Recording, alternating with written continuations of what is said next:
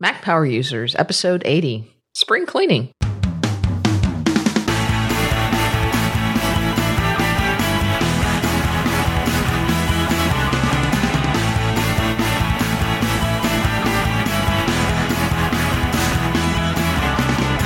Welcome back to another episode of the Mac Power Users Podcast. I'm Katie Floyd alongside with David Sparks. Hey, David.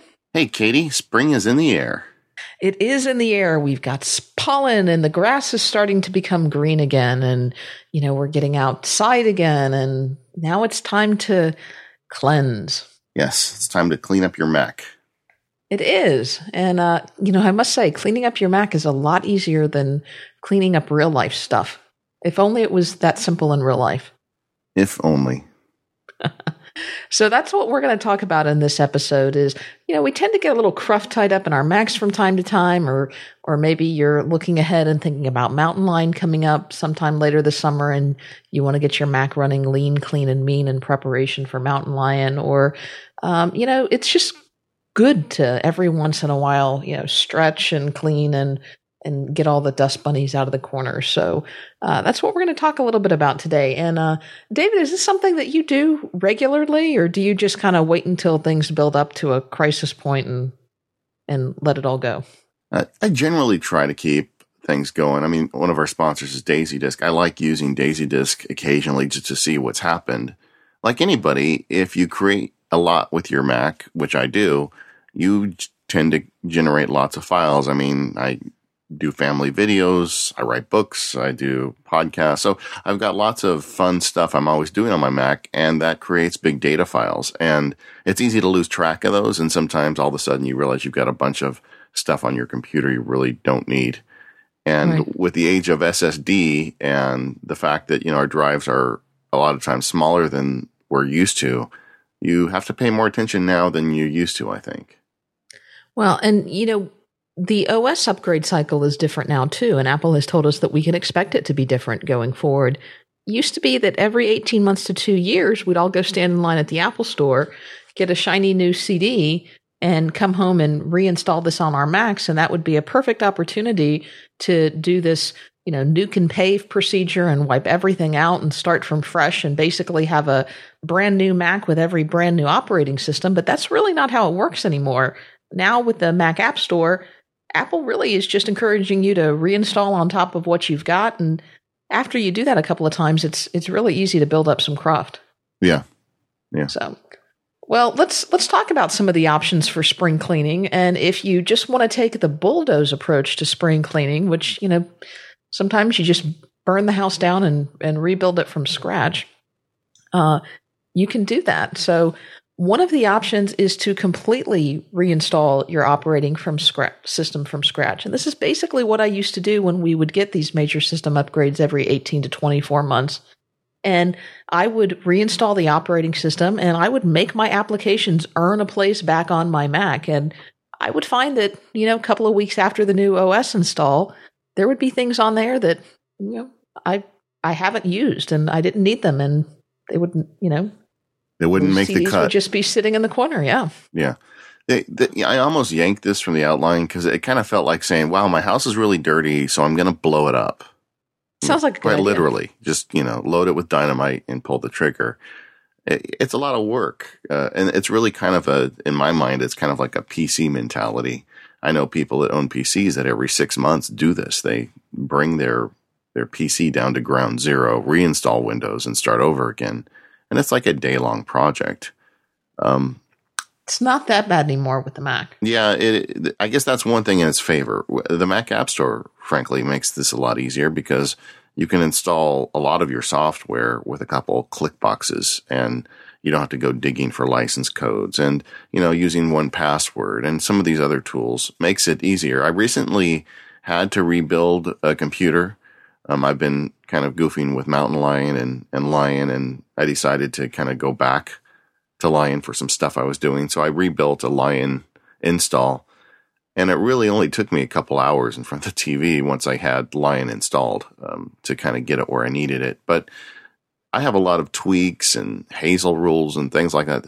Uh, the only reason I could I could pull that off kind of on a whim is because I have two machines and I've got another machine with all my scripts and everything on it and frankly, I do a lot of that with integration to Dropbox where I keep those common files, but it's not, you know, something for the faint of heart still, in my opinion. And frankly, a lot of times I think it, it is an overreaction. Yeah, I agree. And, that, and, honestly, that's why I put that one of the first things in our outline because if you don't want to go that extreme, and I'm not, I'm certainly not suggesting that you do, there are a lot of other things that you can do. And we're going to talk about that later in this show. If you do decide that that's what you want to do, we've, we've covered this process in great depth in some of our getting ready for shows. I think we talked about it first in our uh, getting ready for snow leopard and then our getting ready for lion episode about the whole nuke and pave process and how you do that. So, I don't know that we're going to cover it in great detail here. But a couple of things I specifically wanted to point out is if you are going to do that custom OS install, you probably want to customize it so that you're installing the base operating system only. You may or may not need to install some of the additional languages and the additional fonts and the X11 or developer tools that, that come with a traditional install. So you may want to look at that. Yeah, and in the name of all that is holy, run a SuperDuper backup or a carbon copy cloner backup of your existing install before you do it and keep it for probably 60 days because yeah I, would run a couple you're going to run into something when you do that nuke and pave you're going to say wow where where's that perfect script that i had you know or where's you know where is where is that list of hazel rules or there's going to be something you're going to bump into that you forgot about that is going to be very time intensive to recreate which was sitting on your old computer right so, uh, you know, that's the nuke and pave reinstall from scratch option. I, I don't know that it's the best option. It's certainly something that you can do. It's something that I used to do every 18 months to, to two years or so. But now, you know, honestly, David, it's really only something I do now when I get a new machine. And that's, it's probably, well, that's probably every two years or so. Yeah. And that, see, to me, that's a, a great time to kind of start clean is when you get a new machine. Right. So that's every two to three years if you're a super nerd like us maybe a little bit longer if you're more rational. Probably. Probably should be a little longer. Okay. Let's let's talk about some specific applications that can be real uh, space hogs on your machine and you may or may not need. Yeah, so now we're not going to blow up your house. We're just going to go through and clean out some drawers and closets. Yeah, maybe the attic too. Okay. So GarageBand is a big culprit for this. Um, if you've installed GarageBand, the default install is going to come with all of these additional files that you may or may not need. So the first question is, do you even need GarageBand? Uh, you know, a lot of people don't use GarageBand. Are you going to be editing a podcast? Are you going to be editing music? Are you going to be editing audio? You know, with the Mac App Store, it makes it very easy now to only install the apps that you actually need we're just now getting into the Mac App Store and the iLife apps being on there. So chances are you probably either got the iLife apps included with, well, you probably did get them included with your computer, or you upgraded and you got them with the CD. But you may want to check the library application support folder because you'll probably find there's some very large files in there, including that whole learn to play library that Apple spent like hours and hours and hours talking about at a keynote and then never mentioned again. If they which, even updated that. Which that. is, by the way, outstanding. My 10 year old yeah. wanted to learn how to play guitar. We went to Target and bought her a $20 guitar, and she spent the afternoon in front of the uh, Learn to Play Guitar series, and now she plays the guitar. I can't get over how good that is. Really? Yeah. But then, did they ever update it with any more lessons? You can you can buy more lessons. I don't know if they've updated more because I didn't see how many there were at the time, but it's really kind of remarkable. Right. But the uh. But if you if you're not interested in playing the guitar, why do you want gigabytes of video file on your computer? Right. And, and to also, be fair, uh, as the, the stock install goes, they don't put all of them on. They put a couple, and then you download more as you get into it. But but but the loops and the and the uh, instrument voicing are very large files as well. And that's the same way as I as I've recently reinstalled um, Lion it put in a basic install of GarageBand. Then the first time you launch it, it asked me to download, I think, a couple, two or three more gigabytes of files. So you're not going to get all of that stuff with a native install if you've never used GarageBand, but there will be a significant portion of data file in there that you can get rid of. Right. If you don't use it. And again, that's the key is if you don't use it. The other thing is a lot of your applications are notorious for keeping lots and lots of backup files. David, you talked a little bit about this uh, last episode when we were talking about Hazel and creating a Hazel rule to prune them. Didn't you say your OmniFocus backup file had gotten gigabytes? Yeah, it was. I don't remember how big it was, but it was multiple gigabytes big because I I make OmniFocus backups all the time when I start it, when I close it. I think in a set period of time. So I was doing that, and I do it on each machine because I have two machines. I figure if it if everything goes wrong on one machine, at least I'll have a recent backup on the other. But I, I wasn't monitoring that, and and Daisy Disk pointed that out for me. It had this huge piece of pie assigned to OmniFocus backups, and so I just created a Hazel rule that said if it's I think over two weeks old, trash it, and that solved that problem. But there's a lot of apps that do that, so you want to take a look at that, and that's where you want to use a tool uh, to find that stuff for you. You're not going to realize it's there because a lot of time it's in like application support, blah blah blah, something, and it's in folders that you're not necessarily going to be looking in very often. So you need kind of a, a disk search utility to sniff those out for you.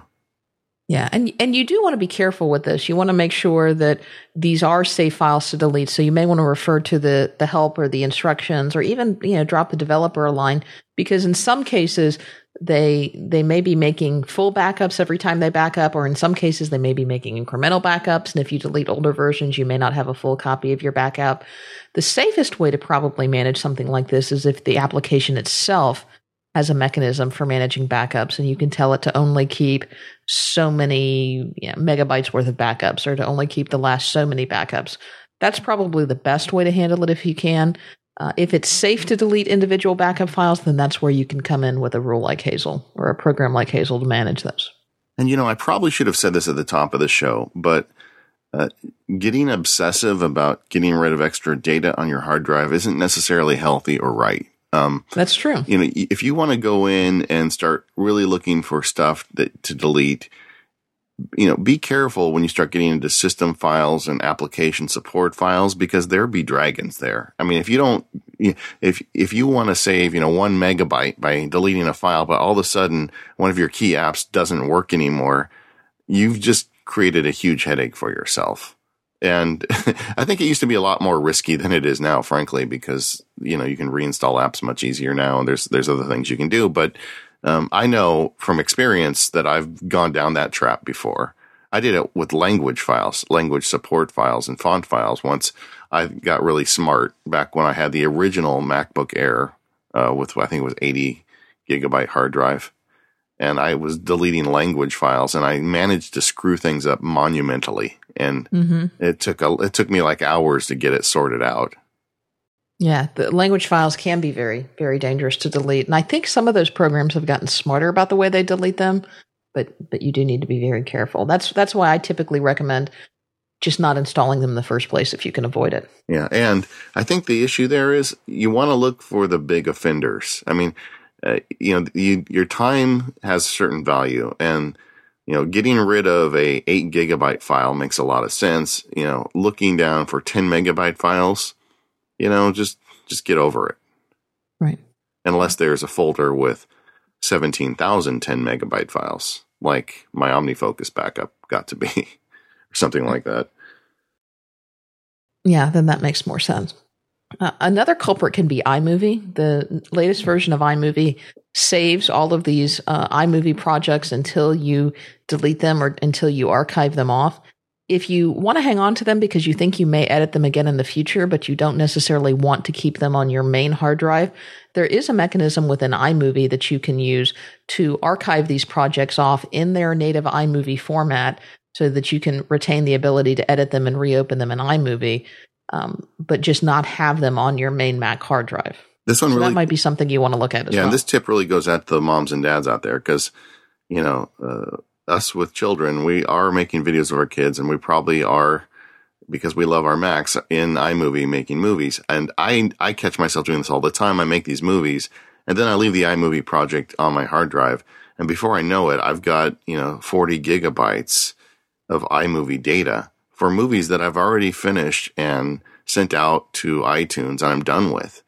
And there's a part of me that wants to keep that original file because, you know, it's archival and, you know, what if my children in 20 years want to go back and get the original footage because they don't like the way I cut it or something?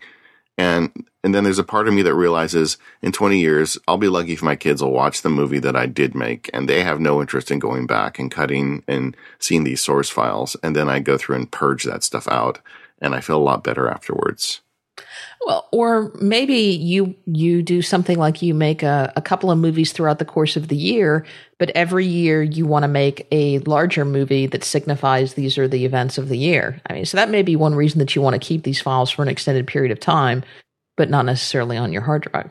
Yeah. So it does make sense to keep them for some time, but maybe just not forever. Yeah, that's that's a possibility. It depends on the person. SSD. I, I don't do that. I, I feel like for home movies that if you uh, make it, I think the sweet spot is like two minutes.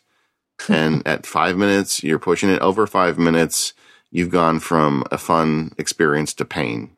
and uh, and I feel that way with my own movies, and I particularly feel that way with other people's movies. So when we show our movies to other people, I always like them nice and short, so people can just kind of get it, get the idea, and move on. But that's just me. Right. Yeah. And David, you mentioned earlier about Dropbox and how Dropbox had, has made this process a lot easier for you. One of the things a lot of people don't realize is that although we like having Dropbox sync all of our data across all of our Macs, you may not necessarily need all of that data on every computer that you have Dropbox with. So, for example, you and I have a shared Mac Power Users folder that I think has a couple of gigs worth of data in it because we've, we're now up to 80 shows. So, I have that syncing with my primary machine, my MacBook Air. But I also have a Mac Mini in the house that I'm in the process of of getting ready to put one of those those small 60 gigabyte uh, SSD drives in. All right. And I don't need that you know, it's it's I don't need that data on that drive. So you can use Dropbox to selectively sync certain bits of data to certain computers. Yeah. Yeah, you can't. I mean, it has that feature now. Right. Uh, you also, but, another issue with Dropbox is the cache. Um, so Dropbox can develop a pretty large cache, and sometimes it's worth it to go through and clear that out. Right. So, how do you find all of this stuff that's sitting on your computer if you don't even know where to look in the first place? That's easy. Daisy Disk. Yeah. So, I guess that's probably a, a, a good point to bring us to our first sponsorship spot. Yeah. So, Daisy Disk, we've talked about them a few times prior on the show. It's my favorite disk management application. And it is because they get it. You know, it is truly a Mac app. So, it gives you these concentric circles. First, it analyzes your drive and then gives you these concentric circles that break down depending on your user file, your application support, the you know the various culprits on your Mac that are likely to have large bits of data in them. And in each circle, it makes a representation of different groups of data. So just using your mouse and visually looking at this circle, you can see very quickly, you know, where the offenders are. And I started using it. I don't know, was it a as soon as they came on the Mac App Store, it was one of the first Mac App Store apps I bought. It was twenty dollars then; it's ten dollars now, and I just think it's great. You know, they take care advantage of Lion. They've got the full screen, and it makes the process kind of fun for me. If you know, managing a disk can be fun. Yeah, you can go through and you can drill down and you can say, all right, I want to focus on my users folder. All right, a big chunk of that is this application is my library folder. Okay, what's in there? All right, a big chunk of that is this application support folder. What's in there? And then every every circle you click on it, it drills down further and you can see exactly where you are. And then you can gather files if you want uh, to mark them for potential deletion. And Daisy Disk will let you know how you're coming and how much space you're saving. And then, you know, maybe go and research and see, yeah, is this a file that I really want to delete or is it not? But Daisy Disk is the tool that you can use for finding where all of this extra cruft is on your Mac and getting rid of it. So. We just had, when we recorded our last episode uh, on a Hazel, we finished recording right. it. And as you and I were talking on the mic after the show, uh, oh, I yeah. was I was uploading it, getting ready to upload it to Dropbox because our original recordings are sometimes you know three to five gigabytes because we record lossless. And all of a sudden, my computer gave me an error that there wasn't enough space on the drive, and that caught mm-hmm. me by complete surprise because I hadn't run Daisy Disk for maybe two or three weeks. And, and I, we we could have run out very quickly. We could have run out of space recording. Yeah, and it suddenly been a problem. Yeah, something went wrong, and I had done some iMovie stuff, and there were a couple problems where things went a little out of control, and I had some duplicated, very large files. And while we were on the phone, I'm sorry, while we are on the mic after we recorded the show, I quickly opened Daisy Disk, found the culprits, deleted them right within the app because you can select them and delete them right within the app, and everything was honky dory again, so I could send you the file. But it's just a great app. It comes in so handy for dealing with these problems. We are definitely in the SSD world now. Apple is increasingly shipping Macs with these SSDs, and drive space is a concern again. So you need to get yourself a great tool to do it, and this is the one. So go check out Daisy Disk in the Mac App Store. We'll put a link in the show notes and take care of your Mac. Yeah, there's actually a link on our website already. It's Oh, right is there on the corner, on the side with all Yeah. of our sponsors. Yeah. Always there. Go check it out. Uh, and thank you, Daisy Disk, uh, for your sponsorship of Mac Power users. Yeah. So, what about your mail folder? Mine's got like 10 gigabytes in it now. Yeah, you know, when I uh, was considering which iPad model to buy, this was a big consideration for me. Is mail uses up a lot of space, and with certain types of mail accounts, you can it will tell you, you know, how how much stuff do you actually want to download, how much do you want to keep in the server. But this was a problem with my Exchange account. Is that if you start to download a folder in Exchange, it's going to download everything, and I've got this one really big folder in Exchange that was just gigabytes and gigabytes of of mail. So how do you deal with this? Well, one is is that you can change the settings in Mail to limit the amount of mail that downloads on your folder, especially if you're using, um, you know, like a, a an IMAP protocol or some other type of mail protocol that allows you to keep the messages the, on the server. Or you can uh, tell it not to download attachments if you if you're known to have large attachments. So that's one way that you can limit the amount of space that's dedicated to mail. Yeah.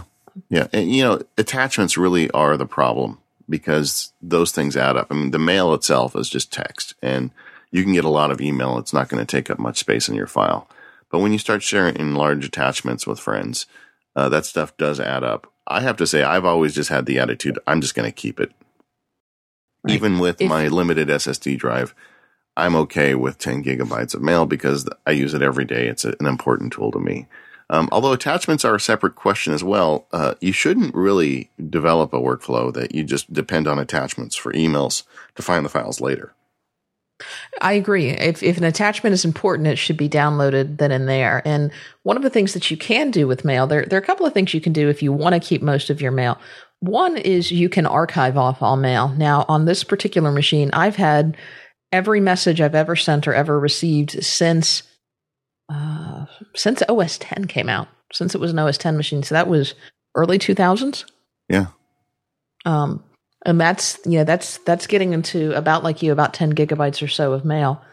Now, Mail has a feature where you can archive messages within Mail, or one of the things that you can do is if you want to sort them or go through and sort by folder, you can go through and you can say group a bunch of mail by year. And within the Mail app, you can select a group of mail and remove the attachments for them. So eh, this this may be a risk, but if you're willing to take a leap, you know, let's say here we are sitting in 2012, you decide, you know, I want to save up some space in my mail archive.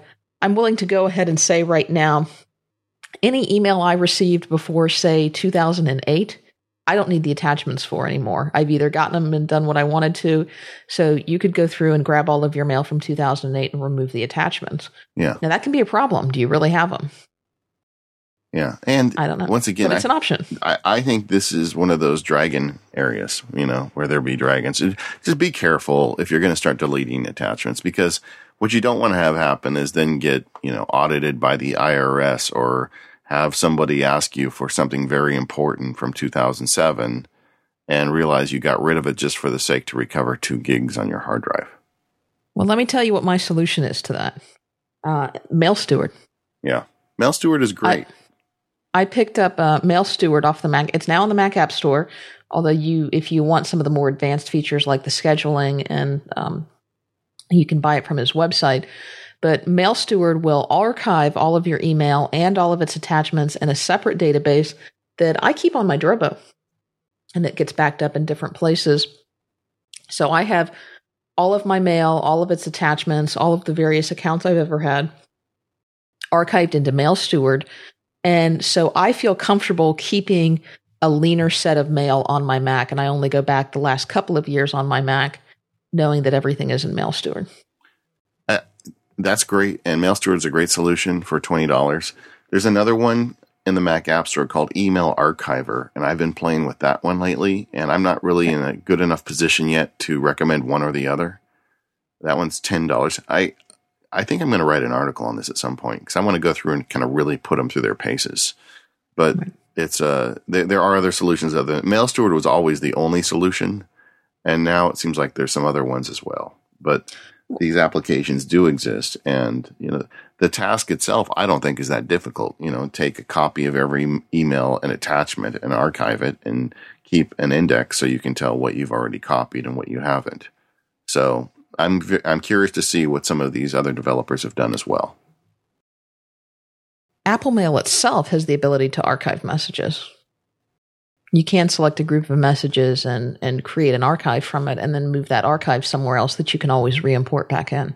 Yeah, but as I as I understand it, that's not a smart archive. It's not going to be indexed. You're not going to know. It's it is not. not no, it's it's just a group of messages that if I ever think I may need a message from 2007 again, I can go back and re-import these. Yeah. So you take kind of the the approach of saying I'm going to pull everything off for a certain period, whereas using Mail Steward or I believe Mail Archiver, you can selectively put things off, and it's going to know the difference between what it's already received and what it hasn't um, so you can just routinely run it and it will go back and just add things that have added since that time. Right. And so once again, take a look at your overall disk size and decide if this is a problem. Now, a lot of people used to say how bad uh, the Mail.app was at handling email when you got a, a file, a library size over a certain number of gigabytes. And I have never had that problem. I think maybe because back when that was a problem, my, my archive wasn't that large. And now that right. it's pretty, it's gotten better. Yeah, now that it's pretty large, it seems like they've kind of sorted out the, the kinks because I searched the entire database very quickly. I agree. And we talked about that in the mail show, all the great things you can do. The advantage of having all this stuff installed is you can search all of these things very easily now in mail.app. And I guess this whole conversation is premised on the idea that you're using a local mail client, uh, specifically Mail.app, if you're using something like Google Mail, um, your stuff is stored on their server. And you don't even have to worry about it, but you're just relying on Google to store that for you. Yeah. And we've mm-hmm. talked about that probably enough for a while. Google or somebody else. Yeah. Yeah. So so take a look at your mail and make some make some tough decisions. But this is another one where I, I recommend you don't have to go kill all that extra email unless you really, really are tight for space. And, you know, another option is get a bigger drive. You know, they exist. OWC makes very large SSDs that will even go in a MacBook Air. Yeah, they are coming down in price. It is a little more difficult if you have a MacBook Air. Yeah. Yeah, still to crack that open and, and replace it. Might, well, might want to call a professional. Now, this next subject is near and dear to my heart because where I'm a little leery about clearing out mail I'm very much interested in talking about iTunes cleanup. There's a lot of cruft in iTunes that can I I think that people can clean up. Yeah. So one option that we've talked about, and, and, remember, we did a whole show on iTunes. Uh, it's been about a year or so ago. Maybe we'll, we'll, throw a link to that in the show notes. And a lot has changed. We did a show on iTunes, and then re- more recently, we did a show on iTunes Match and iTunes Match was not when we did our original iTunes show. So a lot of things have changed even since our iTunes Match, or our original iTunes show.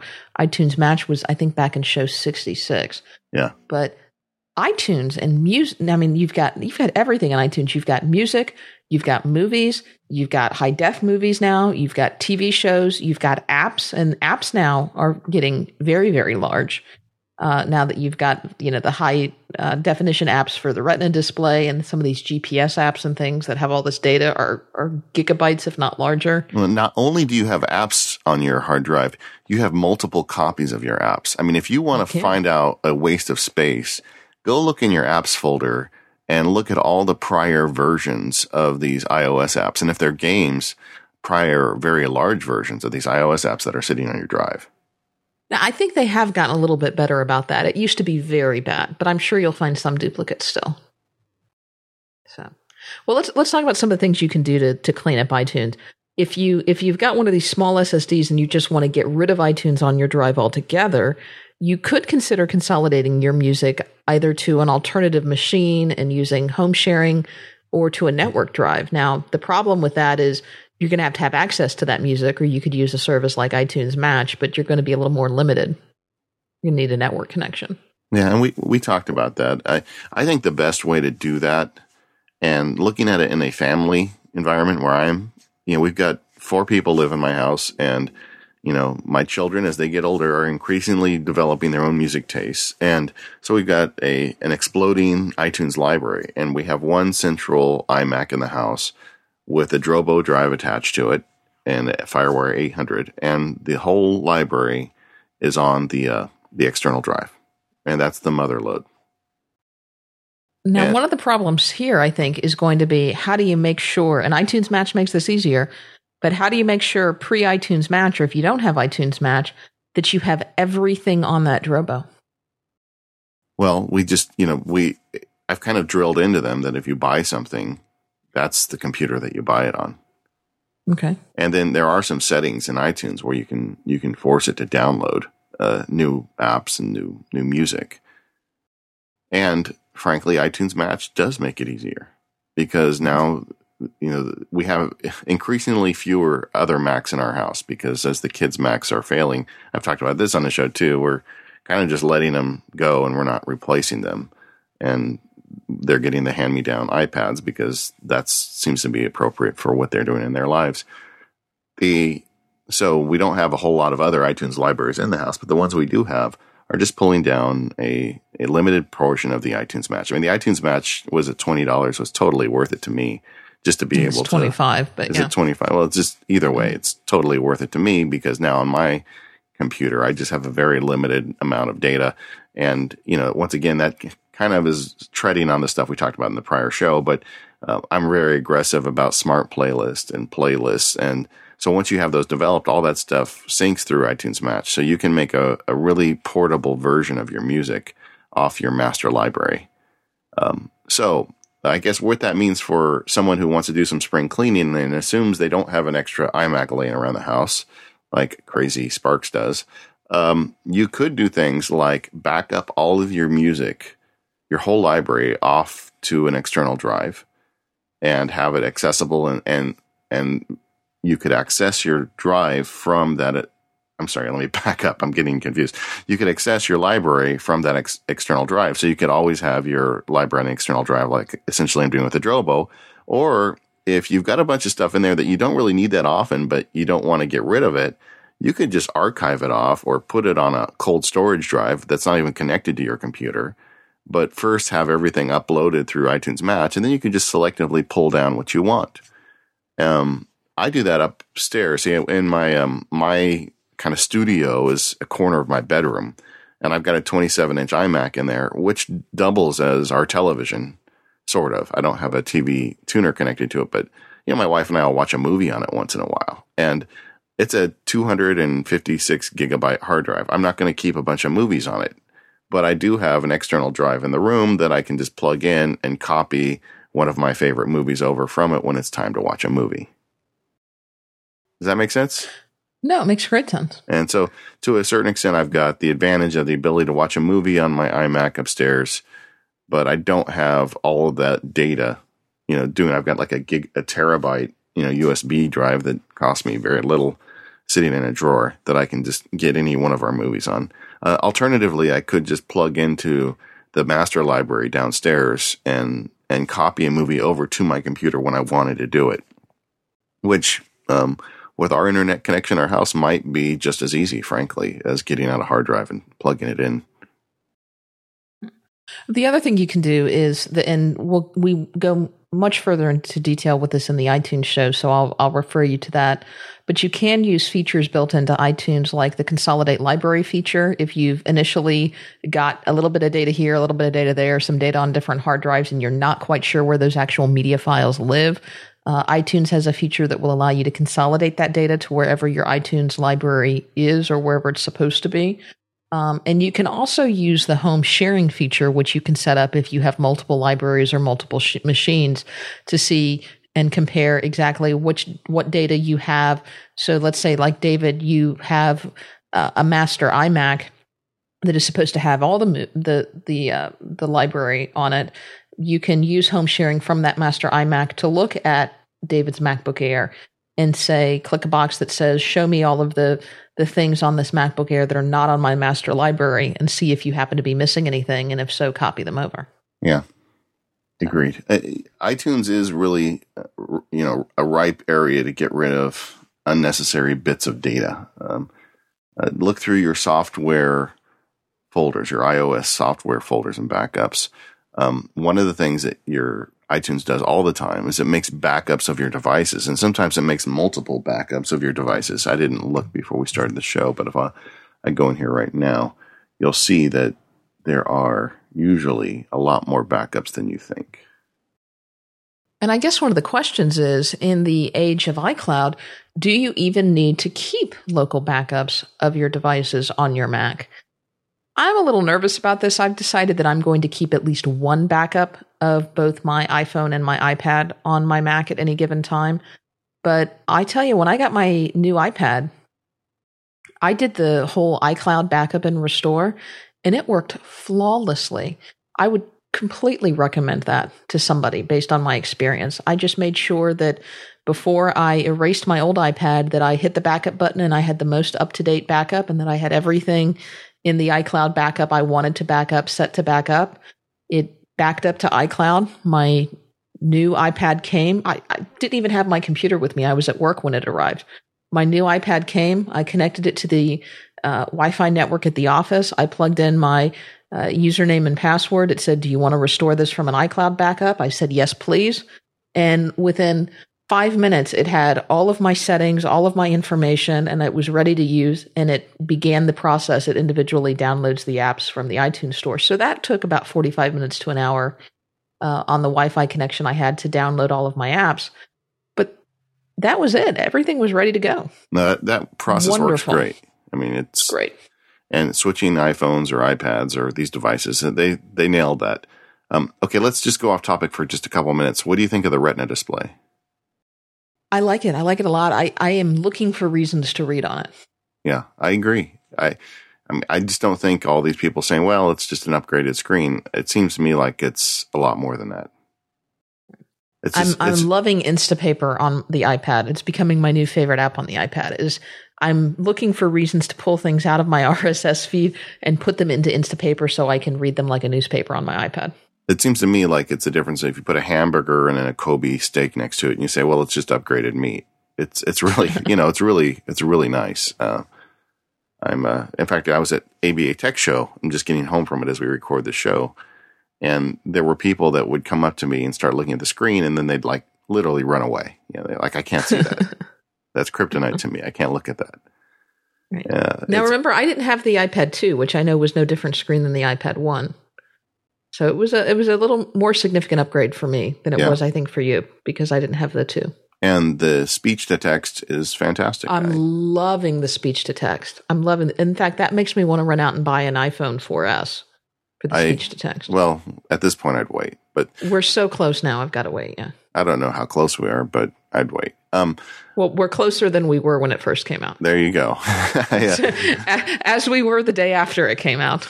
I, I sat in the airport and dictated a 2,000 word motion response on the speech to text. Worked great. Now, now you must have had to click the button a few times. Oh yeah, because it, I, it only goes I, so yeah. long, and then it, it does it. But that's okay. I'm kind of scatterbrained. It gives me a chance to collect my thoughts. Um, the the only downside to it is I use my iPad so much as a brainstorming device. I'm usually looking at a mind map or an outline on my iPad as I dictate, and um, that doesn't work here because I was dictating into Byword. So I'll have to give some thought to that. But yeah, I'm I'm very well, happy. You, now you can now you can um, look at your mind map on your iPad and dictate into Byword on your iPhone. I guess I could. I guess I could, but I, I really like doing it on the iPad, and I that screen. Then everybody in the airport would be staring at you, going, "What is wrong?" you know what? Guy? I've been talking to myself since I was like seven, so it's okay. It now now okay. it's almost justifiable. So, and once in a while, I do have the mic turned on. Uh, so, but getting back to the subject, it, your backups that you put on your your your Mac, uh, you find them in iTunes in the preferences and the devices pane, and it'll show you any backups. But like if you've got a 64 gigabyte iPad and you've backed it up, that's actually quite a bit of data. I mean, it's not going to put the full 64; it's going to put on however much data you've used. But If you right. Well, and it's not it's not going to duplicate over your movies and your music and things like that because you've already got that obviously on your Mac. But Yeah. your backup file is still probably going to be a couple of gigs. And if you've got several of them, because sometimes it tends to make several, then you got an issue. Uh, I still do it though. I make a backup of everything, and I just go in and because I use the uh, backups in the cloud, I just go in and I check to make sure I don't have any uh, old backups in the devices pane, and I delete any of the old ones. And then when you have it plugged in, uh, you see the device over on the devices uh, label in the left column in iTunes. If you right click on it, it says back this up. So you can go ahead and back up right there. And once in a while, I still do it. And maybe at some point I'll be able to let go of that neuroses. But for the time being, I'm still doing at least one backup of all my devices. Yeah, I agree. I am too.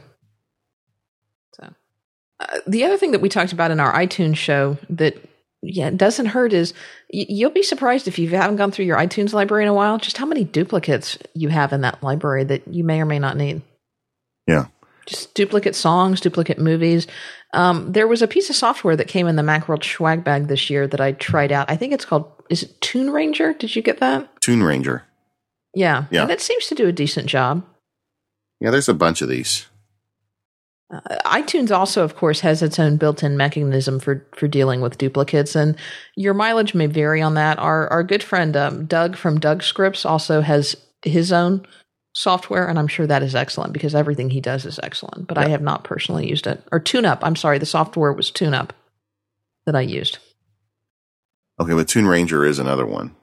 Tune Ranger is another one, but TuneUp is the one that I used. I think Doug Scripts for a third um, party application is probably the best. He has one called Dupin that goes and finds Right. duplicates. Um, however, if you don't want to spend any money on this, you're right. You know, iTunes does have a solution, and you just go to the uh, what is it? The I'm just gonna open iTunes really quick so I can get this right. I think you go to the file it's menu. the file and- menu. and you hit display duplicates. But it gets better. If you hold down the option key, when you go there, it says display exact duplicates. And when you do that, you it does a much better job of finding songs with the same time. And you know, because, for instance, I, I like a lot of jazz. I have a lot of 50s jazz. Do you want to know how many people recorded Night in Tunisia? I mean, I probably have 15 recordings of Night in Tunisia, but they're all by different artists. But if you just say display duplicates, there's a good chance a bunch of those are going to be thought of as duplicates when they're truly not. If you have exact duplicates, it will find the various, you know, that I have three versions by Dizzy Gillespie that are the exact same length. And, you know, then I'll realize, okay, I can get rid of a couple of those. Right. And when I did the big iTunes match switch, I spent some time going through and really clearing that out. And we talked about that in the iTunes match show, which will be in the show notes. But that that's useful. Uh, but those are just music files, which again aren't that big. I think the the big files that you need to watch out for are the movie files. And when you download movies, a lot of times you get both an HD and an SD version of them. You know, people, I'm going to get email for this. I can't tell the difference. Isn't I that horrible? I mean, I've got a 42 inch plasma TV in my living room. I can't tell the difference between the HD and the SD version. Is that just because I have really bad eyesight? Well, I'm, I, I, first of all, I don't think you're a uh, television geek. You know, it's not, I'm it's not, not. a big I'm deal not. to you.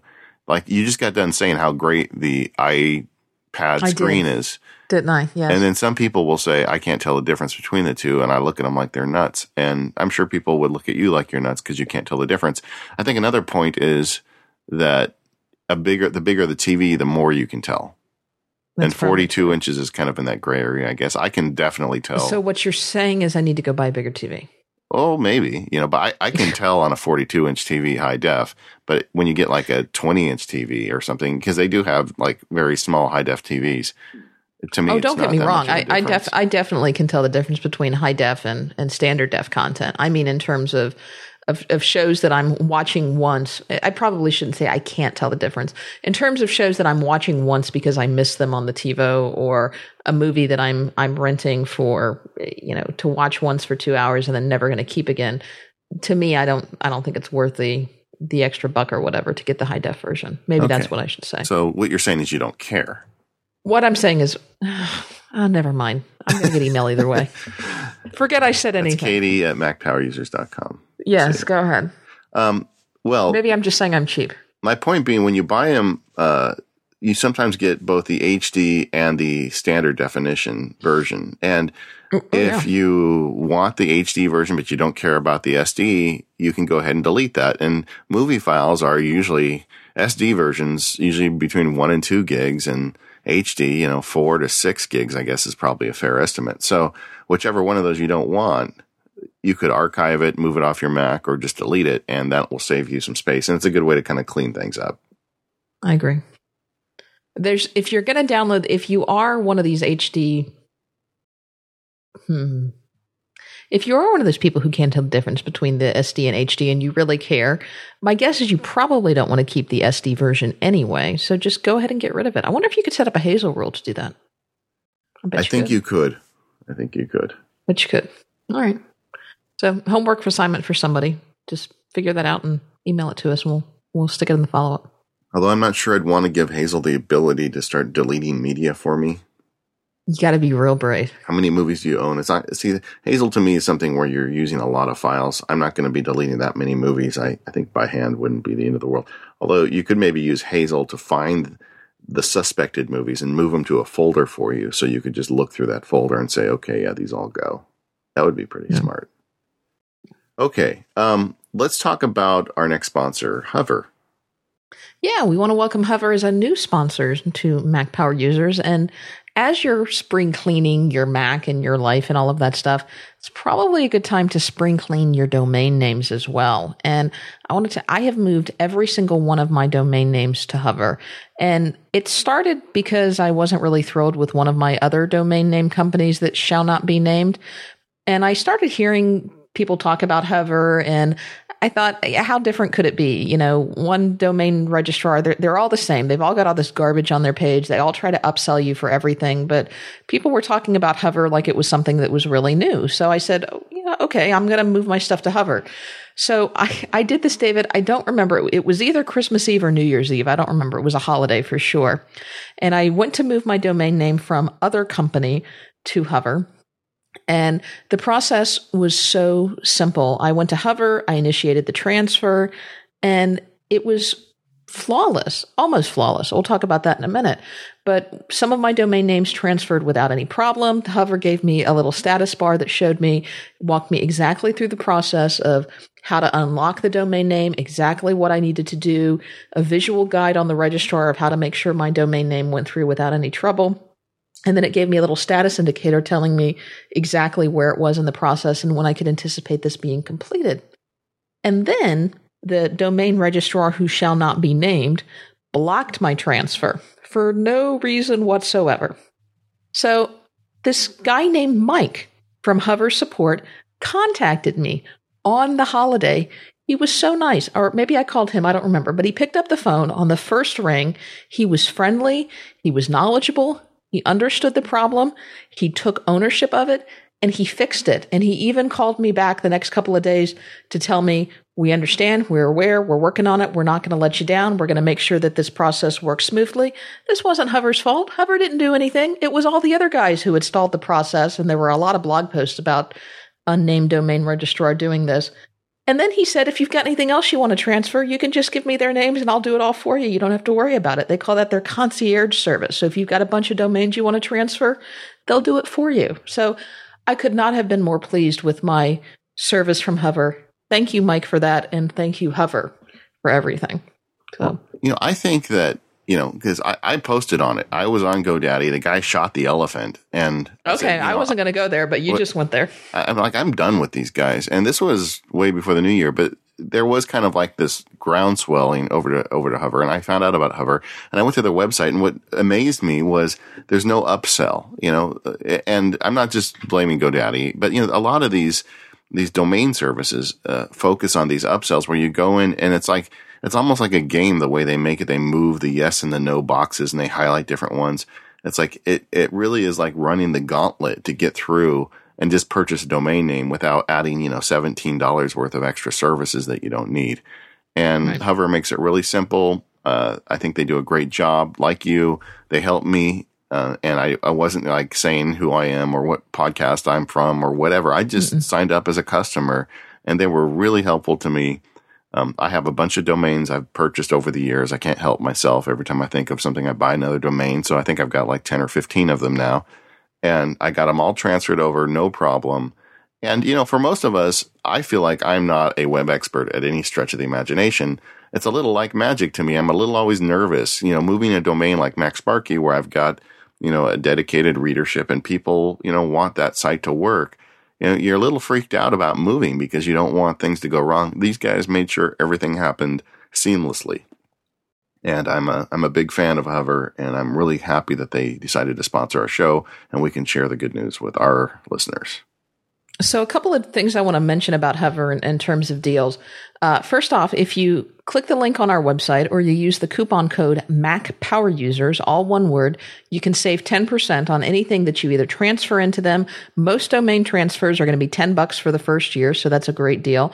And you'll save 10% on top of anything using our coupon code or using the link on our website. Secondly, a lot of people say, you know, my domain still has another year or so on it, or I've still got a ways to go. I'm just going to transfer them over as, as they come up. And I thought that initially too, but I was so fed up with my other registrar. I just wanted to get away from them. So what Hover does is they don't just transfer your domain and restart your year as though, you know, let's say you had six months left on your old domain registrar and restart you. They give you a whole year. So you can transfer all your stuff to Hover now and not lose any time. How cool is that? Yeah. And if you've got a bunch of stuff you bought you don't want, they've got a service to kind of like buy them back from you. If you're looking for something special, they'll help you get that. It's a great service, um, very easy to use, and just, I think, really great people. Yeah.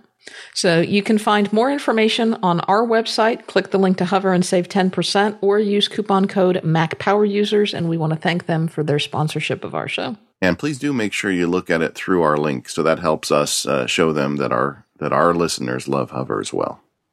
Yeah. All right, moving moving back on to spring cleaning. Uh, I stuck this in the outline. We talked about it a little bit, and you're not real hot on the idea, but I mentioned removing unused localizations. Yeah, just be careful. Yeah, there are um, there are a couple of tools that will do it you need to make very sure that you read the instructions on these because there are some there are some tools that if you remove certain localization files they won't work. A lot of the adobe applications are notorious for this. You just want to make sure that you do your research. One of the things i tell you i would never do there are some tools that will strip out um, the universal binaries from apps as a way to save space. That just sounds like it's asking for trouble yeah that was a bigger deal you know back when we still had apps that needed universal binaries. I mean that was back when you had the uh, the the old chips and the Intel chips, and uh, that's less of a problem now, frankly, as you move into the more modern uh, Mac OS 10 operating systems. And frankly, my advice on on dealing with localizations and that those types of uh, disk storage is you're probably better off buying a bigger hard drive if, if it's come to that. Um, I, I just would look at other solutions. You're not going to save much space here. Yeah, and it's yeah. it's going to be you could cause a lot more trouble than you expect. Right. Uh, the other area where you can save some space, it's not as big of a deal now as it was in previous versions of the OS because now what I think happens is the uh, the OS will ship with minimal printer drivers and then download drivers as you need them. But what used to occur is when you installed the OS, and especially if you're running an older version of the OS, you may find that you have gigabytes upon gigabytes of printer drivers because what would happen is the OS would ship with a slew of different printer drivers so that it can anticipate every potential printer that you might use and that it would have the driver for it so that you wouldn't have to go out and download it or get it from the manufacturer's website or, you know, install the CD that came with it or something like that. I think this you is might find that. yeah, I think this is really an interesting issue because it shows there must have been a raging debate in Apple about this. Because for the longest time, when you got a new Mac, it had a ton of printer drivers on it. You know, just about everything that was shipping and had shipped the last several years was installed already as a printer driver. And for users, they loved it, especially users who don't listen to shows like Mac Power users. And all they want to do is they get a shiny new Mac and they want to plug in a printer and plus print and not have to understand anything about drivers or or support. Okay, so for a long time that was the case, and Apple didn't have a problem with that because generally they shipped Macs with big enough hard drives that adding 10 gigabytes of printer drivers didn't really matter to the bottom line. as soon as we got these SSD Macs, they changed that behavior. And I think it was, I think it was Snow Leopard where they bragged about how much so. they reduced the size of the operating system. And these are the kind of decisions they made where they said, okay, we are smart enough now where we don't have to give you every printer driver under the sun, but you know, just like you said, the basics. And then we're going to figure out what you have. And we're going to download and install the appropriate driver for whatever you have. And there's a couple benefits to that. It allows you to have the most recent driver because you're getting it at the time. And in fact, Software Update now even looks at your printer driver to see if there's an updated one available, which never would have happened before. But the downside is people who want that plug and play experience don't get it. Now you might have a situation where you get a new computer and you've got to wait for it to install the driver. I think they've made it pretty painless. I think it's kind of fascinating to see, you know, to, why they would do that. And it is definitely less convenient than just plugging it in and going. So uh, I don't know. I, I just find this interesting uh, uh, from the perspective of someone who follows Apple when they make a decision like that because it definitely changes the user experience. And that's something they're always very obsessive about. Right. In the age of high speed internet, where most people have a high speed internet connection now, does it really matter that you have to wait two minutes for it to download something? Usually less. No, and I'm pretty sure that's why they ultimately decided to go that direction. But it is still interesting. I mean, where else can they make decisions like that in the operating system? I suspect you're going to see as we go in the future, that's going to be increasingly the case. And we've already seen it a little bit, like you mentioned, you know, when you had the CD version of iLife, it would just install all of those support files. Now it prompts you to download them. Yeah. With the it, Mac it, App Store like version. So you're seeing Band. those kind of changes. Yeah. Exactly. So you get GarageBand. There's a the version of GarageBand you install, uh, and then there's the version of GarageBand expanded that you get when you start using it. Right. I think we'll continue to see that. I guess the question really underlying this is, you know, how long are we going to be dealing with small SSD drives? And as they get bigger, are we going to care anymore? I mean, will our spring cleaning show have all this hard drive advice in five years? And I suspect it probably won't. But while we're still dealing with limited hard drive capacity, one of the ways that you can deal with that is to move to network attached storage or to uh, external storage. One of the things that I've done for this is I've moved a lot of my data that I don't need all the time uh, over to my Drobo. In my case, I've got a Drobo FS, which is connected to my network. And I can access all of the data on my Mac Mini. I can access it all on my MacBook Air. Obviously, so long as I'm connected to my local network, but that's worked very well for me. You know, for example, that Mac Mini that's getting the 60 gigabyte SSD drive, it doesn't have an iTunes library, it doesn't have an iPhoto library because that Mini sits at my house. All of that data is on the Drobo. Yeah.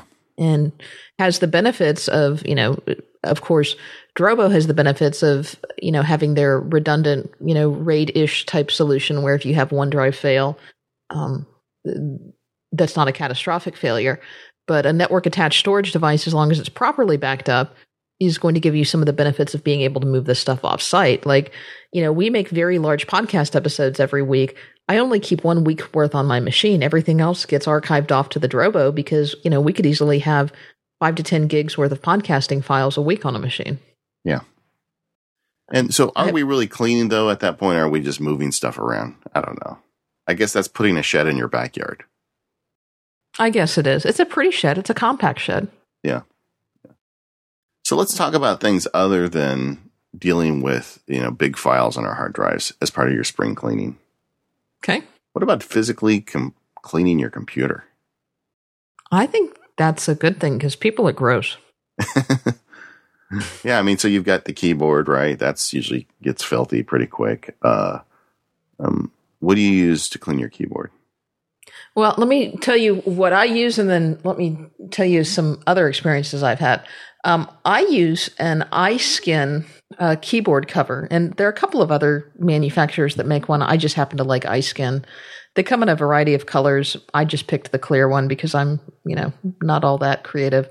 And it lays on top of my keyboard, and it muffles the sound a little bit because I'm a little bit of a loud typist but it also has the benefit of protecting my keyboard um, from anything that may be on my fingers. So if I have condensation, if I'm drinking water or something and I have condensation on my fingers, it's going to keep that from going into the keyboard.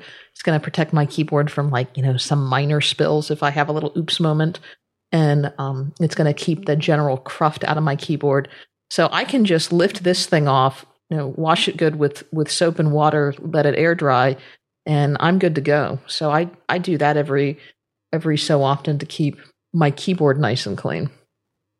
The other thing I found, I've oh, never used one of those. I mean, I see I, they're, I they're, really like it. they're kind of interesting. They make some like with uh, imprints on them for like the aperture keys or Final Cut. That's kind of neat, but I don't know. I just use this keyboard.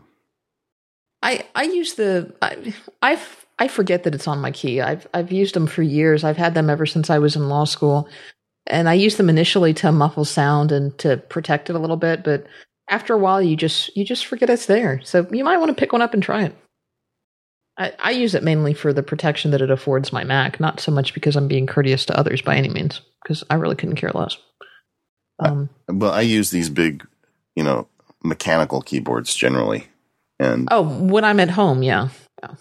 so what I do is uh, to clean the keyboard on either my MacBook or my home computers. I turn it off, obviously, unplug it where I can, and I do um, use an alcohol iClean clear product, I K L E A R. They make these little wipes, and the people at the Apple Store were the ones that turned me onto these, where you just kind of wipe it down and it, it gets some of the dirt off the keys because I'm using it all the time. And I use the same product on my Mac. I this iKlear stuff is pretty great. Um, you can get it at the at the Apple Store every year. They're at MacWorld and they sell these big bottles of it. I bought a big bottle of it. I don't know two or three years ago, and I'm not even halfway through it. I mean, stuff will last you forever.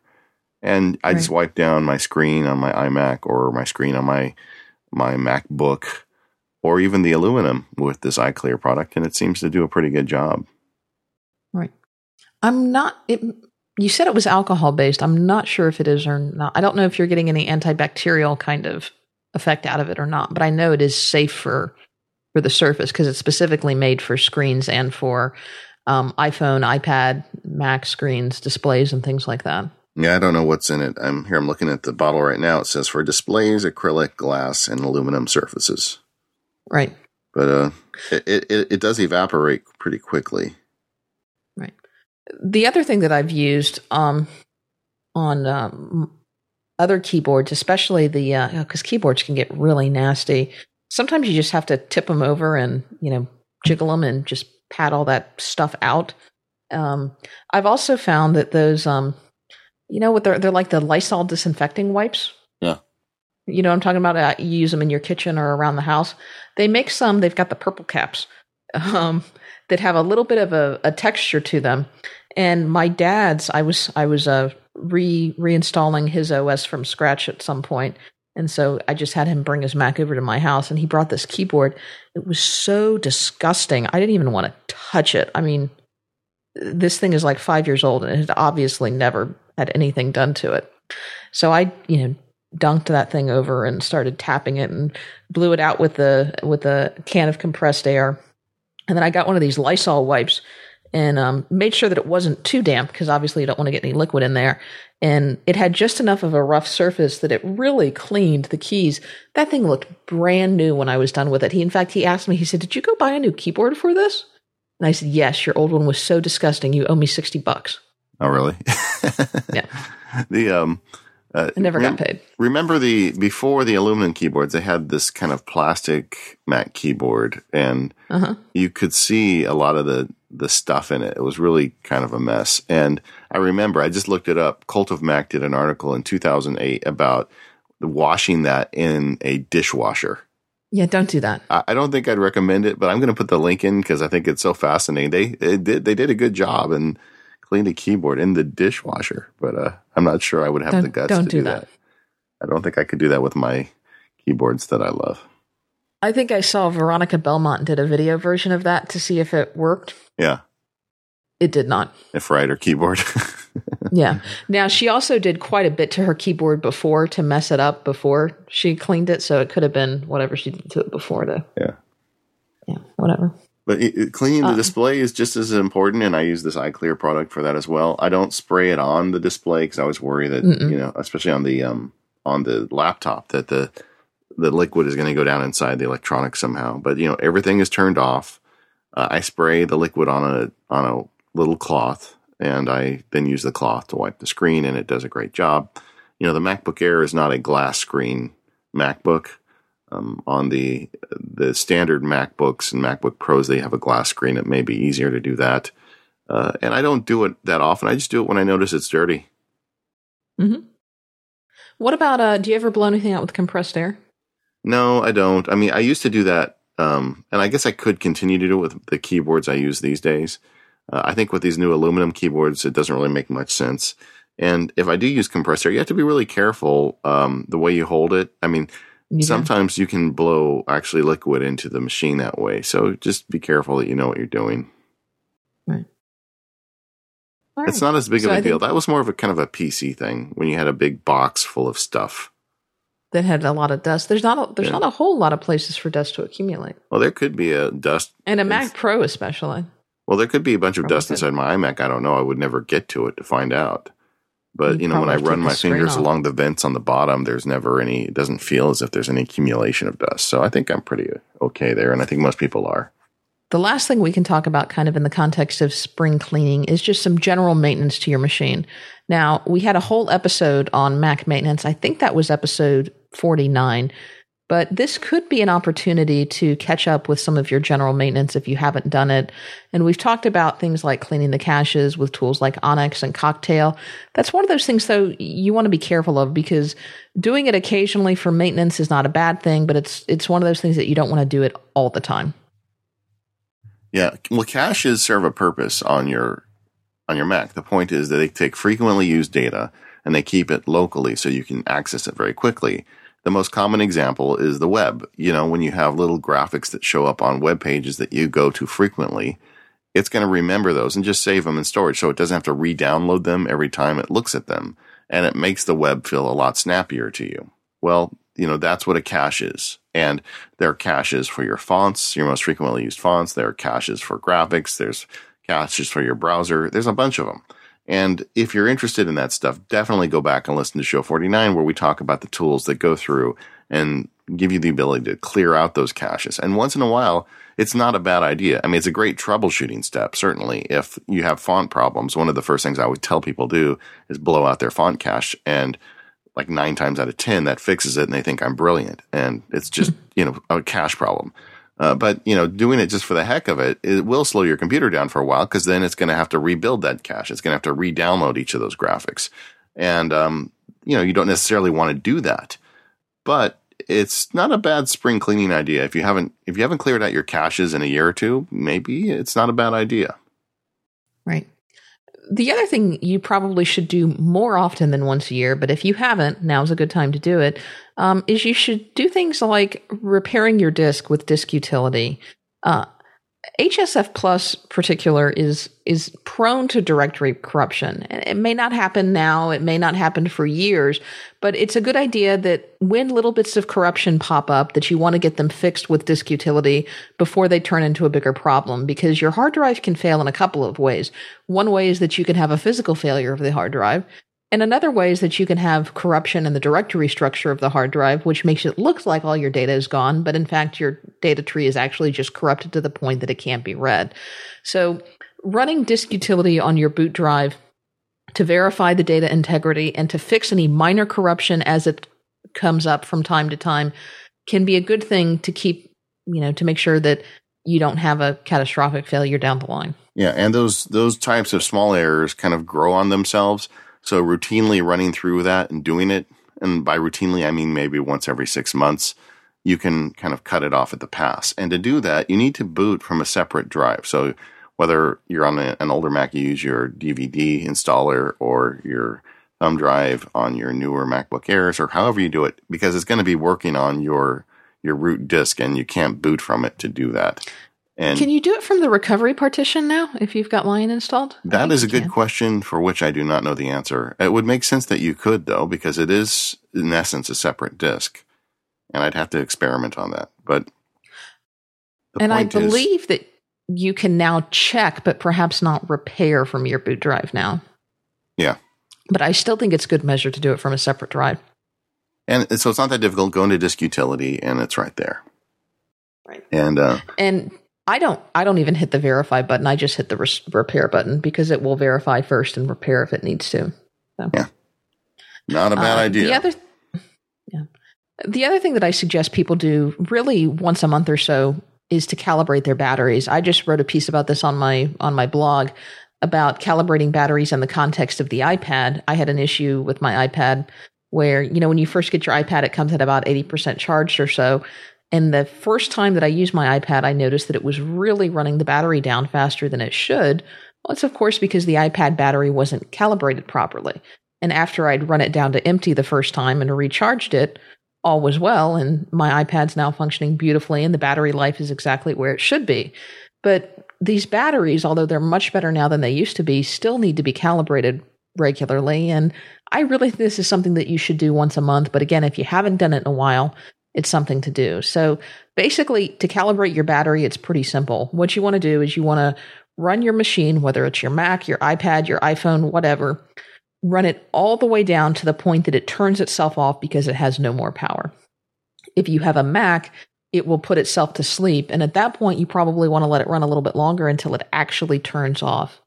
And then just plug it in and let it charge all the way up, and you're done. Yeah, kill it and recharge it. That's about it. That hard. Not a bad idea. Okay, so calibrate your battery, and I think you've done some spring cleaning at this point.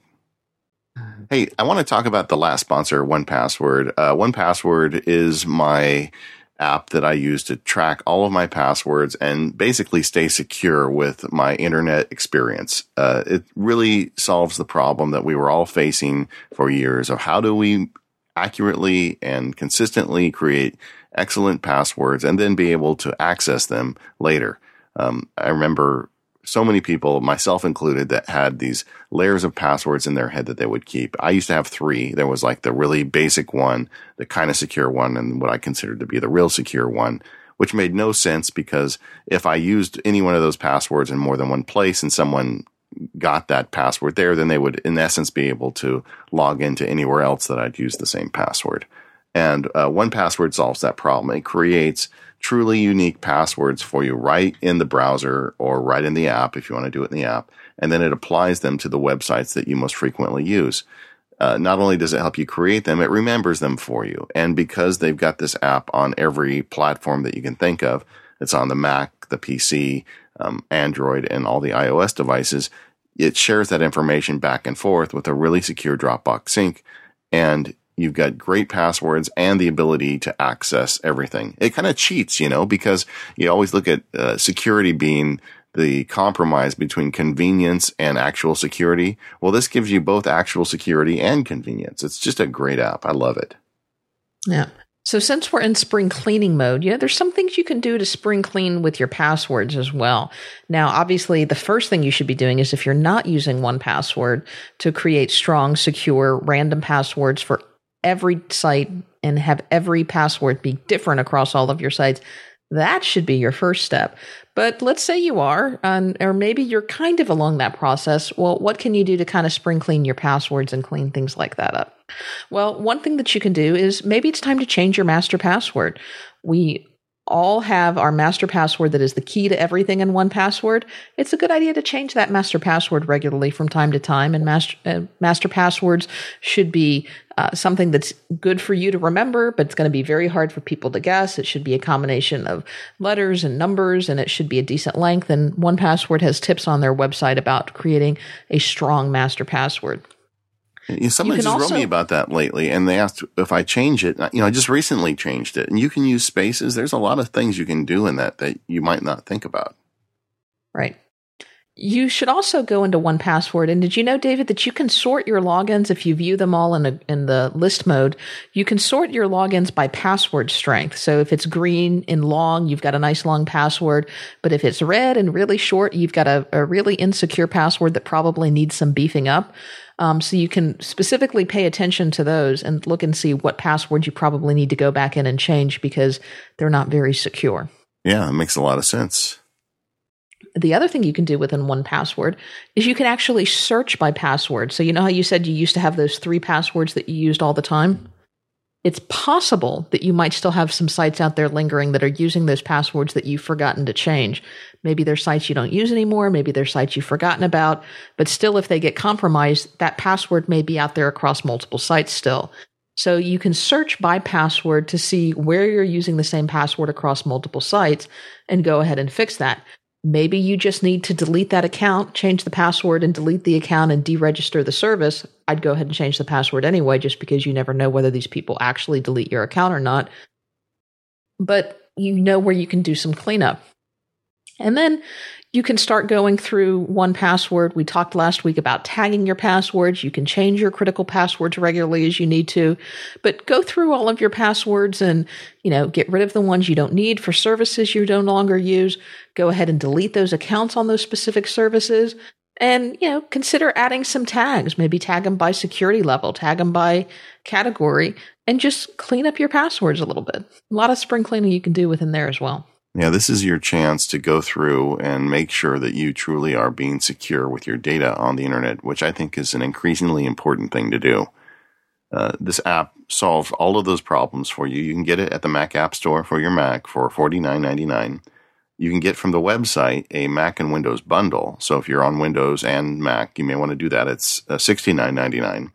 They have an iOS Pro version that gets you both on the iPad and the iPhone for $14.99 or you can get it a individual version for the iPad or iPhone for nine ninety nine. And uh, I truly thank them for sponsoring the podcast. I think they're an excellent company and couldn't recommend them more strongly if you don't have a good password system already in place. Yeah. And hey, don't forget if you click the link on our website, you can save 20% off of anything you buy off of their website too. Yeah, that's pretty nice. Yeah. All right. So we've got some feedback we can go through. Yeah. So uh, our Google show continues to get a lot of feedback, and it's very interesting because I thought, you know, was I overreacting and even doing that show? And it seems like a lot of people were concerned about it because we've heard a lot uh, from people asking questions. Uh, I was lamenting the fact that we couldn't really replace Google Reader. At least at this point, I, wasn't aware of a good solution, and a lot of people wrote in with ideas. Um, we heard from Will, and um, he talked about a company called NetVibes that is uh, doing an iOS app that has got some feed reader aggregation stuff going on. Um, there, and I looked at it; it looks interesting. Yeah, I, I just don't know that I've seen anything yet that's going to work better than my RSS feeds. And I guess that really raises another question: Is do, should I be looking at RSS feeds at all? Because um, that seems, you know, to a lot, it can be becoming efficient. Uh, if you get too many of them, you waste a lot of time every day going through them. I'm pretty specific about what I follow and I'm pretty brutal about cutting feeds. but the um, but I know people who like we're at MacWorld. I was talking to a friend of ours who had in his reader. He said he had like two thousand unread articles, and I said, "Well, you just have too mm. many feeds. You know, you got to like yeah. cut that out." Yeah. We also heard from Richard about a product called uh, Takeout. And, you know, we talked about another application called Cloudpull, which would help you download some of your data. Uh, but Takeout is a set of products which will allow you to escape from Google as easily as possible, which is their tagline. So it allows you to download all of your data from Google in portable and open formats. So it's easily uh, importable into other services. And uh, I didn't know this, but Richard says that ironically, these types of products are sponsored by Google in some cases uh, and that they're very big on the data liberation front, which surprises to me. But if so, you know, good on them. So you might want to check out Takeout, and we will uh, put it's at dataliberation.org slash takeout hyphen products, and we'll put a link to that in our show notes. Yeah, that's that's pretty uh, it's pretty direct. Data liberation. Yeah. uh, I heard from Scott, and I've been kind of hinting at lately my use of Byword and Simplenote and all the apps I'm using. And people are writing. In fact, I did a screencast. Maybe I should link that on Byword because when they came out with the new iOS version, I was very excited about it. Um, and they were saying, "So are you not using Simplenote anymore?" And I haven't really explained it. I do want to write a post on it at some point, but I've been doing two things at once. Number one is I look at Byword as kind of the place that I manage the hot documents, the stuff I'm really working on right now, because it's got that great iCloud sync but I still look at um, Simplenote or alternatively Notesy with a Dropbox sync as a way to kind of keep the the large list of text files that I want access to, but I don't work on necessarily every day. I've got like 500 text files that I'm using that way. Currently, I'm experimenting with doing this just with Notesy and Dropbox and not Simplenote. I do see as we go uh, to record the show that Simplenote has a new update out. I want to take a look at that too. So I haven't really decided exactly where that bank of text goes, but I'm not using an iCloud based sync system to do 500 notes. I don't think that's really what iCloud was made for. Yeah. So I'll keep you posted on that one. Watch, uh, go to macsparky.com and eventually you'll see an article about it. I'm I'm loving Byword in the Cloud Sync. Oh, isn't it great? It's wonderful. Anyway. Okay, let's uh, see. How do you contact us? Uh, well, you can find links to everything that we talked about in this show over at www.macpowerusers.com or at 5by5.tv slash MPU. You can also send us feedback to feedback at macpowerusers. Um, or we're on Twitter. The show is at Mac Power Users. I'm at Katie Floyd, and David is at Mac Sparky. Yes, and uh, we love the iTunes comments. Keep them coming. It helps people find us. I just met somebody at the uh, ABA Tech Show who discovered us through an iTunes search, which means that Yay. all those comments that people did it worked. So thank you everybody who has given us such generous comments. Yeah, and it makes my day to go into iTunes and and check out the comments that our wonderful listeners have left for us. So it it really does help if you leave comments for your favorite podcast, leave comments for your favorite apps. Uh, that that all helps as well. Uh, and thank you to our sponsors, 1Password, Hover, and DaisyDisk for sponsoring the podcast. We really appreciate that. We wouldn't be able to do this without them, especially with our stepped up production schedule. And uh, next episode, we're back to a workflow, right? Yeah, we are. Uh, we've got a couple people we're talking to right now, and it's not clear exactly what order we're going to do them in, so I'm not going to announce. But next week, you're going to find a fresh new workflow show in the Mac Power Users feed, so stay tuned. All right. Till then.